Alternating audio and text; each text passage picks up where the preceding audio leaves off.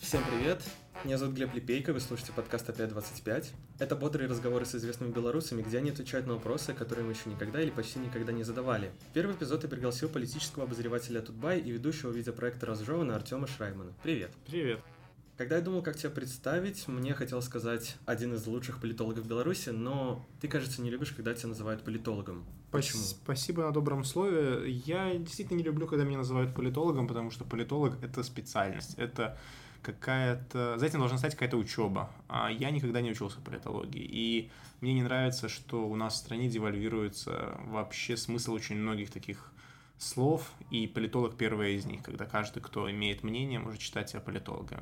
Я очень строго стою на том, чтобы политологами называть тех, у кого есть степень в политологии. А разжевано. Кто придумал такое название? Я. Сейчас объясню почему. Мы думали над названием недолго, может быть, суммарно час. В версиях, которые я накидал, я уже даже не помню их всех, если честно. А вот эта версия цепанула видеоотдел, и они решили, что мы будем идти с ней дальше.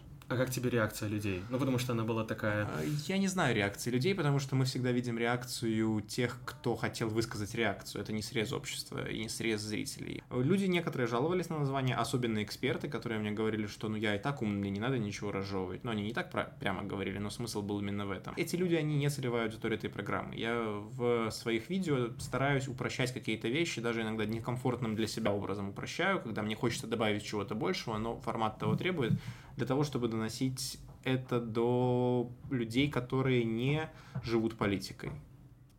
Проекту уже полгода. Есть какие-то выводы? Ох, выводы. Российская тематика стреляет, как я и, в принципе, и думал, гораздо лучше, чем все внутрибелорусские разборки. Все-таки люди ощущают, что именно там происходит основной политический драйв. Других каких-то выводов нету. Проект, э, несмотря на то, что он идет полгода, он выходит достаточно редко, два раза в месяц. На момент выхода этого подкаста мы уже записали 11 или 12. У- удивительно для меня не только то, что отзывы в целом позитивные, а в том, что меня многие люди узнают через это видео. То есть меня там соседка по дому узнала э, благодаря видео. Я когда пришел на интервью к госсекретарю Засю из Совета Безопасности. Я пять лет до этого писал статьи про политики, но он меня знал только, только как э, ведущего этих там на тот момент пяти видео на, на Тутбае. То есть э, все-таки у людей работает эта визуальная штука, когда они ставят тебе засечку в памяти о человеке только когда увидят его в, в экшене. Разжеванный ты запустил после возвращения из Лондона, куда на полтора года ездил учиться в магистратуру. Есть ли в Лондоне что-то настолько необычное и странное, к чему ты не привык за полтора года? Сильно ли он настолько отличается от Минска? Ой, да, он кардинально отличается от Минска практически вообще всем. Это две разные планеты. Тут э, я даже не знаю, с чего начать. Отличается архитектура просто, ну, как небо и земля. Отличается ритм, несмотря на то, что Минск столица, и для остальной Беларуси он, наверное, такой э, очень бодрый живой город. По сравнению с Лондоном это пустыня, где все двигаются со скоростью черепахи. То есть в Лондоне толпы, а у нас в самых пиковые моменты, я не знаю, в час пик метро, в пятницу вечером на Зыбецкой, нет столько народу, сколько в Лондоне вечером в любого дня в любой точке центра города.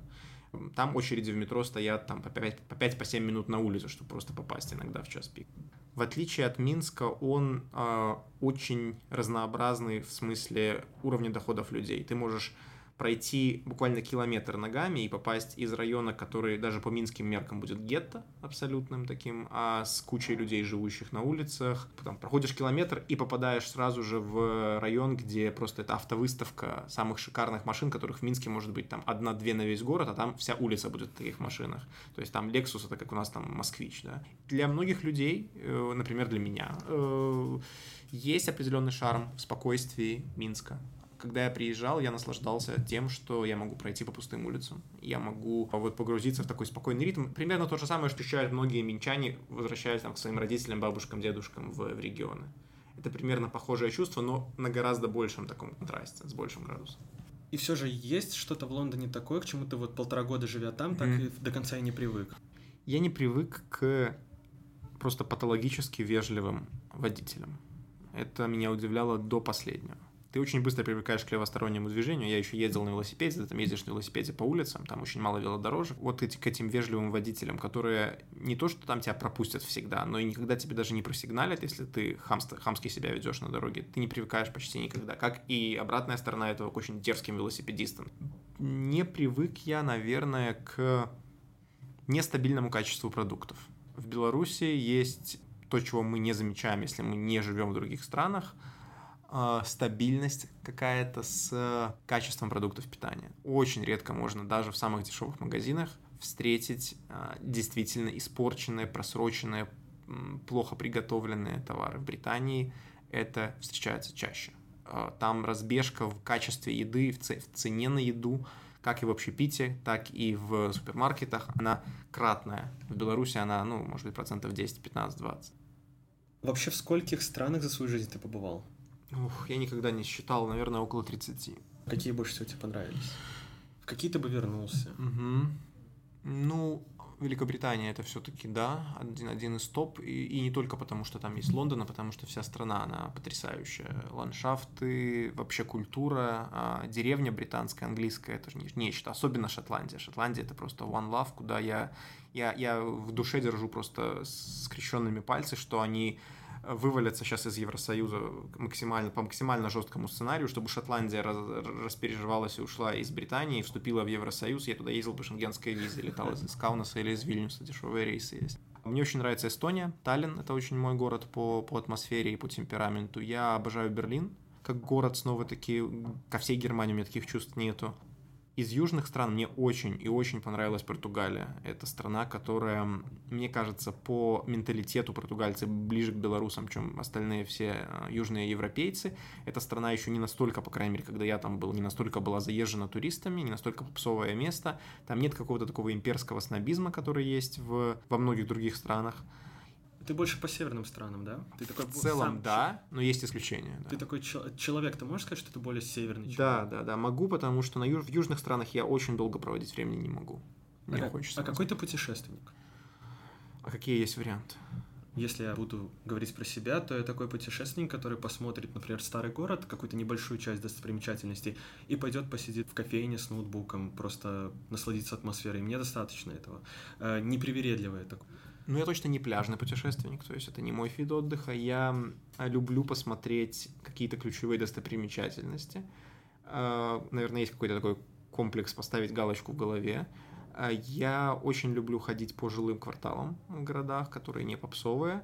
Я, у меня есть некоторые такие э, странные штуки. Я люблю, э, к примеру, музеи, связанные с политикой. То есть я почти везде посещаю музеи политической какой-то истории, современной политики, вот такие такие.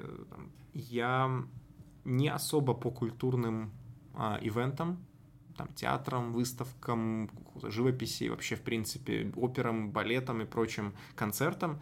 То есть я скорее путешественник такой, который смотрит на, на вот то, что есть на улице, чаще всего. Вот. И кофе, да, ты сказал про кофейни, я сейчас понял, что я э, прям обязан попробовать э, кофе в тех странах, в которых я нахожусь, и снова-таки это, это снова меня наводит на мысль о том, что мы недооцениваем Беларусь очень часто. Это страна все-таки стабильного кофе. Если мы говорим о нормальных кофейнях в Минске, вот, вот топ-30, да, этих кофеин, то ни, ни в одном городе, где бы я был, не было такой стабильности нормального кофе. Вернемся в Беларусь. Тебе нравится Минск? Да, очень. А ты ощущаешь себя минчанином? Да. А в, как, в чем это выражается? Почему? У тебя есть объяснение? Я сам родом из Гомеля. Где-то там, после пяти лет проживания в Минске я стал ощущать, что я езжу к родителям в гости, а возвращаюсь домой в Минск. И я не знаю, как это произошло и почему. Наверное, потому что все больше массив воспоминаний, а, каких-то ассоциаций в голове, каких-то привязанностей у меня уже с этим городом. Я максимально расслаблен в этом городе. А, то есть э, во всех остальных городах у меня есть какое-то, не то чтобы чувство дискомфорта, но чувство, что я на выезде. В Минске такого чувства нет, и в Лондоне за год оно, там, за полтора года, что я там провел, оно, кстати, не появилось, что я, я все еще, я все еще ощущал таким себя туристом, то есть я был в каких-то таких затяжных гостях. Минск как-то очень мне подходит по темпераменту, наверное, это самое главное. Э, то ли я То ли он меня сформировал, вернее, я подстроился под этот город, то ли он просто таким был. Но почти из всех городов, э, в которых я был и в Беларуси, и, и, и на земле, мне Минск как-то эмоционально ближе всего.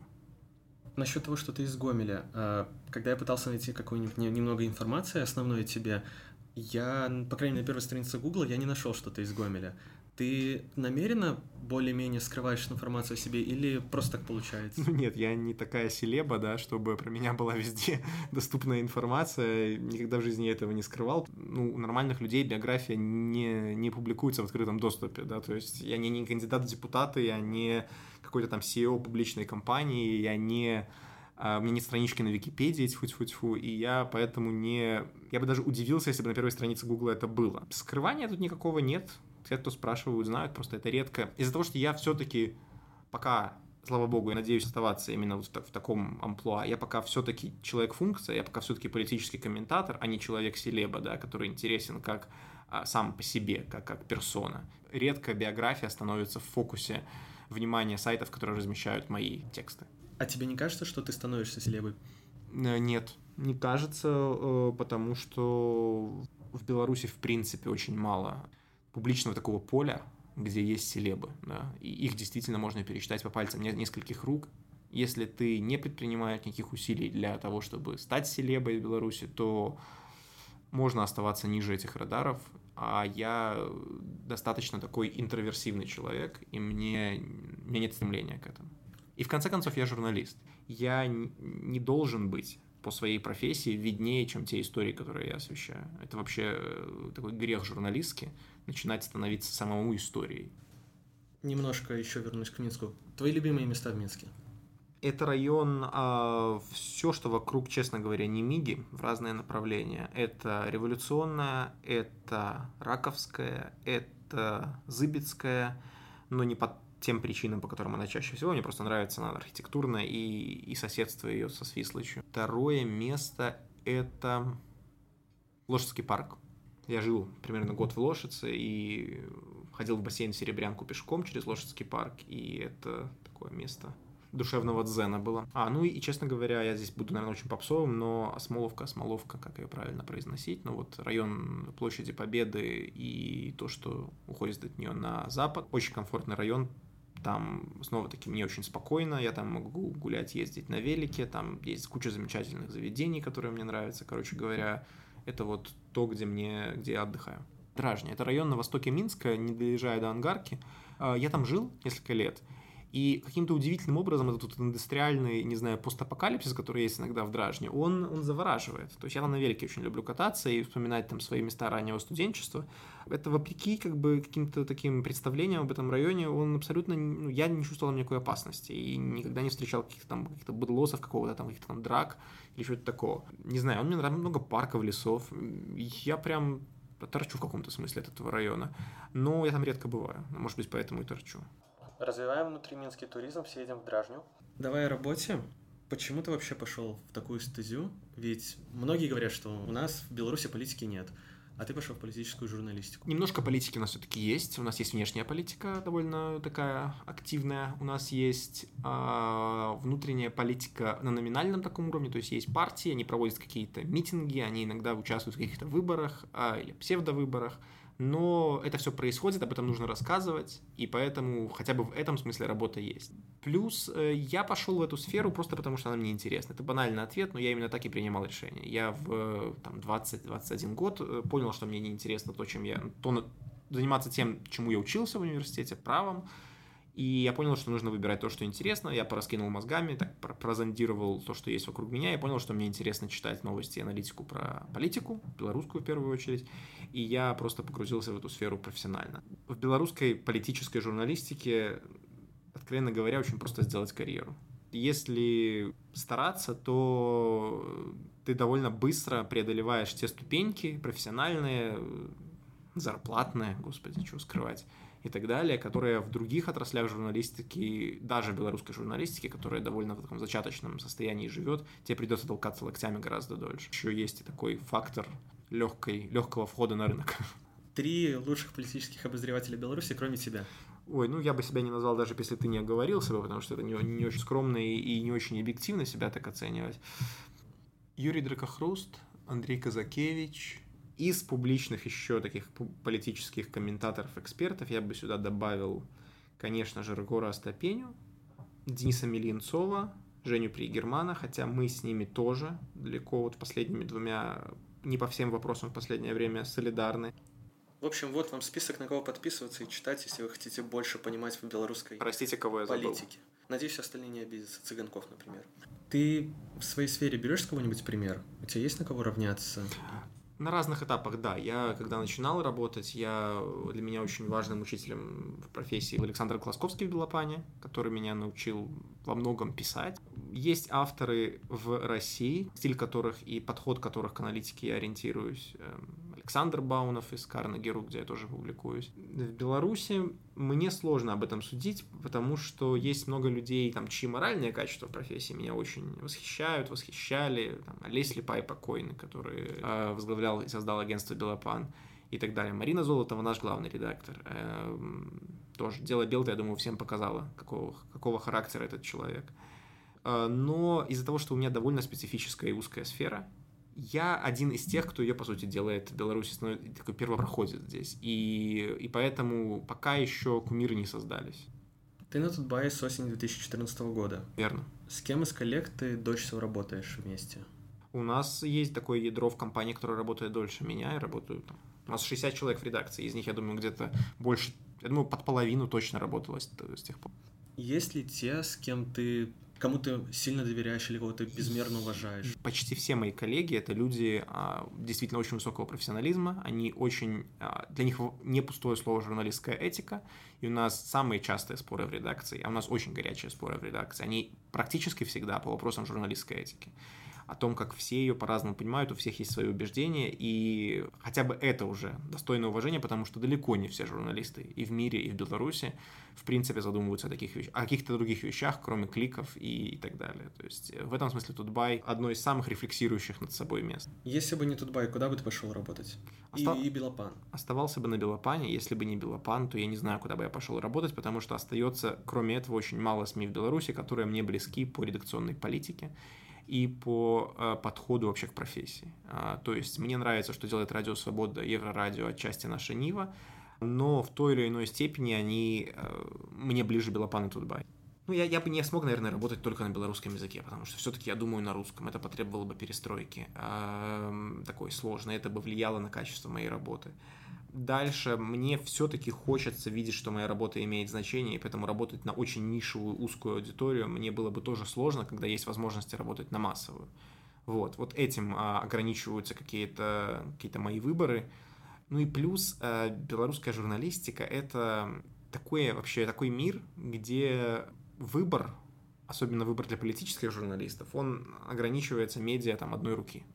Ты вообще себя не видишь ни в каких условиях государственных СМИ, ни в каких? А, скорее нет, чем да. Если у нас будет государство демократическое и его государственные СМИ будут чем-то подобие BBC, это не в полном степени государственные СМИ, но, но почему бы и нет. А, вот в таком СМИ я вижу себя чисто теоретически. Вообще нет, только потому что любое государственное СМИ, оно действует в какой-то повестке. А, даже если ты разделяешь эту повестку сегодня, она может завтра смениться, а я а мне очень сложно подстраивать свою, э, свои взгляды и свои взгляды на то, что правильно и хорошо, на меняющиеся политические предпочтения власти, любой власти. И поэтому я бы не смог сработаться, там, будь сегодня оппозиция власти в Беларуси, я бы не смог сработаться и с, с ними.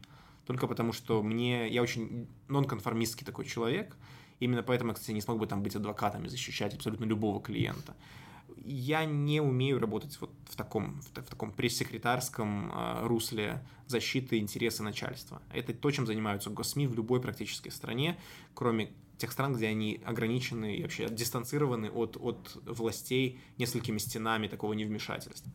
Какой у тебя рабочий график? У меня он да, обычный, пока стандартный. Он у меня такой восьмичасовой здесь, в Тутбае, но бывает, что он не нормированный, потому что события не всегда спрашивают, когда им происходить. Если акция происходит вечером или там выходной день, то ты ну, идешь ее освещать. Иногда нужно поработать сверхурочно, когда что-то горит, какая-то тема. Иногда ты не успеваешь что-то сделать, ты работаешь даже там в отпуске. Э, такие вещи тоже существуют. И ну, это нормально для журналистики, ненормированный рабочий день, но в Тутбае все-таки есть возможность. Я, мы работаем с коллегой вдвоем в отделе, в камере, ну, освещаем политику. Если что, можно там друг друга подменить, и, и это делает твой график даже в, в будний день немножко гибким. Я могу, к примеру, вот сейчас записывать с тобой подкаст в рабочее время. А, хотя, возможно, что-то происходит. Если я посмотрю на телефон, возможно, там уже, я не знаю, революция случилась. Сейчас выйдем в Но, демократическую но Беларусь. слушатели этого подкаста уже знают, что она не случилась, потому что он будет позже записи. А Вот. а, Может, мы уже часть России, да. Сплюнь. Сплюнул. Но в, в этом смысле Тутбай очень такое комфортное место для... Оно не, не привязывает тебя к столу. Как ты вообще обычно проводишь свое свободное время? У тебя его много? Нет, мне его очень мало. Я бы хотел бы, чтобы его было больше. Я а, ну, хожу в бассейн, я читаю книги, я много залипаю на ютубчике на всяких а, американских комедийных шоу. А, и вообще я женат. И я стараюсь свое действительно такое появляющееся свободное время уделять семье. Это приоритет, семья важнее родины и работы, и поэтому чаще всего этот вопрос даже не стоит. Как провести свое свободное время? Какие американские шоу посоветуешь? Я смотрю Джон Оливера, а, я смотрю Тревора Ноа. Мне все меньше нравится Стивен, Колбер, потому что он становится таким а, левым агитатором. все больше, хотя юмор бывает смешной. А, Я слушаю очень много подкастов, кстати. Это не то, чтобы я так провожу свое свободное время. Чаще всего я так провожу свой путь куда-либо, или там мытье посуды под подкаст, или даже в душе моюсь под подкасты. У подкастов я слушаю прям кучу, и многие из них американские. Вот ты перечислял классных, на твой взгляд, политических обозревателей. А что насчет молодняка? Вообще, есть молодые какие-то перспективные ребята? Видишь кого-нибудь? Я вижу много хороших журналистов моложе меня, и я пока не вижу много политаналитиков, э, комментаторов моложе меня. Мне 27 лет, и тут объективно, что это такая довольно старческая тема. В нее редко приходят вот дети прямо, да, или подростки. Э, И поэтому пока я не, не, не, мне сложно назвать э, вот фамилии людей, ко- кого я посоветовал подписаться. Григора Стопеня примерно моего возраста, может, там на год старше, наверное. Вот. Тебя еще можно к, пол- к молодняку причислять. В принципе, да. Ну, то есть, эм, снова таки, те люди, кого я там советовал, Женя Пригерман, Андрей Елисеев, они все молодые люди, а на пару лет старше меня, на пару-тройку лет. Вадим Мажейко, аналитик, может, не политический, более широ- широкий профиль у него, тоже молодой человек, тоже уже многого достиг.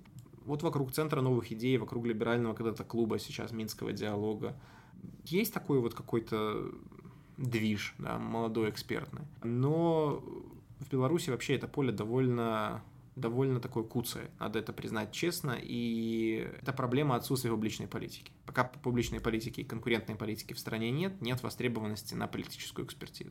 А ты готов был бы себе взять какого-нибудь молодого журналиста, который очень хочет э, развиваться в политической журналистике, к себе как стажера такого, стать его ментором, учителем? В принципе, да, но я не, э, это я не решаю таких вопросов. Все-таки это решает руководство, э, там в случае Тутбая, Тутбая руководство. И есть большая проблема с тем, что этому человеку, вероятно, нечего было бы делать. То есть политика, как мы уже много раз проговорили, это не та сфера, где что-то происходит постоянно. У нас Тутбае уже работают два человека на этой теме, и третьему просто не было бы чем заниматься. В принципе, я Тебе бы больше свободного времени. Это надо еще уметь делегировать, я, наверное, еще пока все-таки не в той не в той степени прокачанности, когда я готов все доверить. Ну вот, наверное, больше собственник по отношению к работе. Будет, надо будет довольно там, долго учить, прежде чем все я смогу доверить этому человеку. Вот, и э, не факт, что там в редакции, условно говоря, будет э, ресурсы на то, чтобы на это тратить. Э, но я, в принципе, брал, можно сказать так. Вот есть журналист э, К, или журналист Еврорадио сейчас, Настя Бойко, которая начинала в Тутбае, и, можно сказать, какое-то время она работала ну, под моим крылом, условно говоря, да, она писала про политику, я был ее редактором. Настя, привет, я уверен, ты слушаешь этот подкаст. Вот, и Настя делает замечательную карьеру, я думаю, у нее вообще потрясающее будущее, потому что человек очень горят глаза, как у многих других не горят. Ну, давай уже тогда последний вопрос, который я очень давно хотел тебе задать, да как-то все руки не доходили. Какие твои политические взгляды? Э, Я человек либеральных взглядов, это, я думаю, не секрет будет для, любых, для людей, которые читали мои тексты. Э, Я на европейском таком политическом а, спектре я бы себя характеризовал как правоцентриста. На американском как левоцентриста, потому что в Америке политика правее. То есть то, что предлагают американские левые, для Европы это мейнстрим и центр. То, что предлагают американские центристы, для Европы это право, а, такая правая позиция. То, что предлагают американские правые, для Европы иногда фашизм. А, поэтому я примерно вокруг центра я, я витаю, но чуть правее в Европе. Условно говоря, в Германии я бы голосовал, скорее всего, за партию Меркель, а, возможно, иногда за свободных демократов. В Британии я бы, наверное, голосовал за Тори или там умеренных кандидатов от Тори.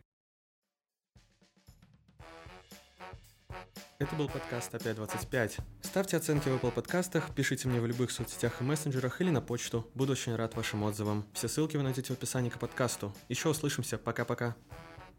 Мне кажется, ты звучал ненатурально.